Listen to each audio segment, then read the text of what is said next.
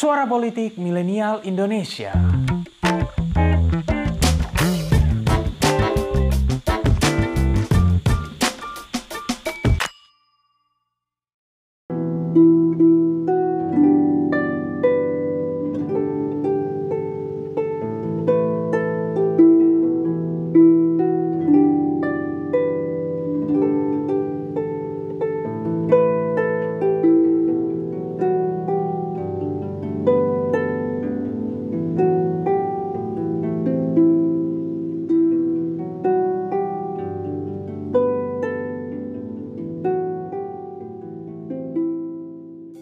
Kalian lahir dari generasi tahun 90-an, pasti tidak asing dengan lagu yang barusan.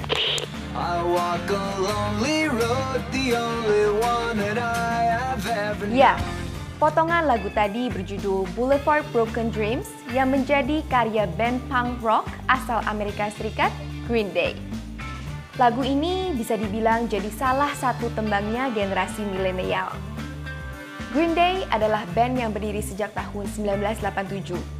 Digawangi oleh Billy Joe Armstrong, Mike Dirnt, dan Treco, grup musik ini menjadi penghias panggung musik dan populer sejak era 90-an akhir hingga awal 2000-an.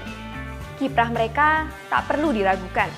Mereka telah meraih 20 nominasi Grammy Award dan memenangkan 5 di antaranya. Demikian pun dengan segudang penghargaan lainnya.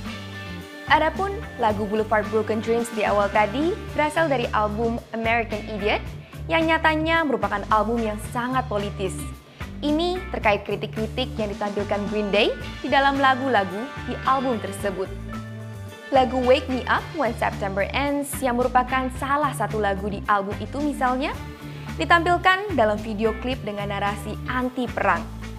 Sementara lagu American Idiot, well, dari judulnya saja sudah berisi kritik. Demikian pun dengan isi liriknya.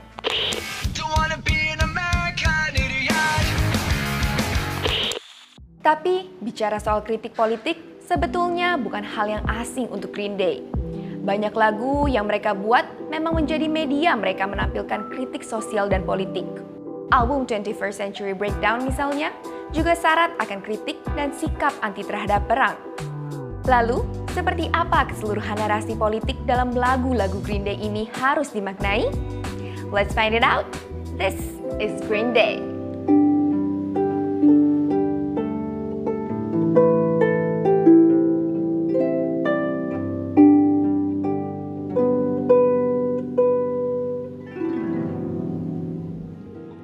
Konteks kritik politik dalam lagu-lagu Green Day sebetulnya bukan hal yang aneh. Sebagai sebuah band bergenre punk rock, jelas Green Day mendapatkan banyak pengaruh dari ideologi punk itu sendiri. Dikutip dari The Oxford Handbook of Music and Disability Studies, ideologi punk itu sendiri identik dengan nilai-nilai egalitarianisme, humanitarianisme, anti-otoritarianisme, anti-konsumerisme, anti-perang, anti-korporatisme, anti-konservatisme, dan masih banyak yang lainnya.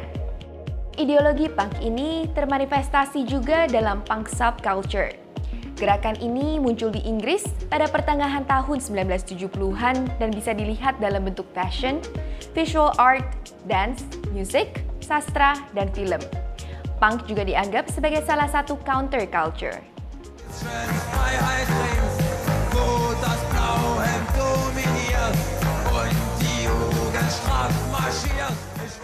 Buat yang belum tahu, counterculture adalah gerakan budaya yang nilai-nilai serta normanya berbeda secara substansial dari masyarakat umum atau mainstream society. Tidak jarang, bahkan perbedaan itu sangat diametral berlawanan dengan nilai-nilai yang ada di masyarakat. Beberapa contoh counterculture yang lain adalah levelers, bohemianism, beat generation, dan lain sebagainya. Tulis di kolom komentar ya kalau kalian ingin kita bahas hal ini juga. Nah, punk subculture atau dalam konteks musik, punk rock itu sendiri sebetulnya memiliki banyak turunan. Dari semua turunan itu, yang jelas mereka umumnya merepresentasikan nilai anti terhadap mainstream society. We don't need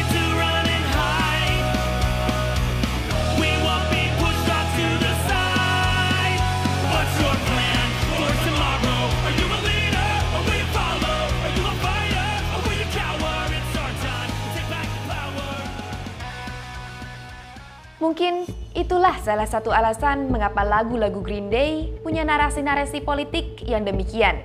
Karena berangkat dari satu gagasan ideologis dan subculture punk itu sendiri. Walaupun demikian, tetap saja selalu ada kritik terhadap band seperti Green Day. Mengingat salah satu akar dari punk subculture adalah anti-korporatisme, keberadaan Green Day dalam industri musik oleh beberapa pihak tentu dianggap berseberangan dengan narasi punk subculture itu sendiri. Well, apa pun itu, minimal dengan ada dalam industri, suara protes dan kritik politik mereka menjadi lebih didengar dan punya resonansi yang lebih besar. Kemudian, hal lain yang menarik untuk disoroti juga adalah terkait kemampuan musik menjadi alat representasi sikap politik. Musik memang untuk waktu yang lama sering kali dianggap sebagai alat ekspresi dalam gerakan perubahan atau revolusi. Musik juga menjadi intisari dari gerakan anti kemapanan atau anti-establishment. Sebenarnya masih sedikit penelitian pasti terkait seberapa besar dampak musik terhadap pandangan politik seseorang. Namun, Mark Paddlety dan Linda Keefe menyebutkan bahwa musik bisa menjadi alat untuk menyatukan komunitas masyarakat berdasarkan kesamaan identitas maupun kepentingan politik. Dalam konteks Green Day, kesamaan identitas itu adalah dalam narasi punk rock itu sendiri. Sementara dalam nilai kebangsaan misalnya, kita juga sudah pernah membahasnya dalam lagu Arirang yang menjadi identitas masyarakat Korea.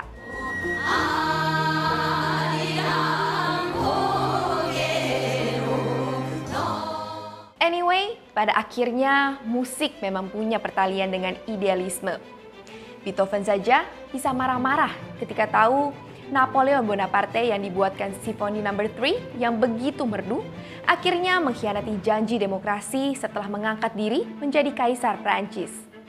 Demikian pun dengan Green Day, bisa pula marah-marah dalam lagu-lagunya, bahkan menyebutkan masyarakat di negaranya sebagai idiot. Apa pun itu, yang jelas karya-karya musik memang indah, tetapi juga punya makna politis dalam setiap interpretasinya. Sebab, it is music and it is politic.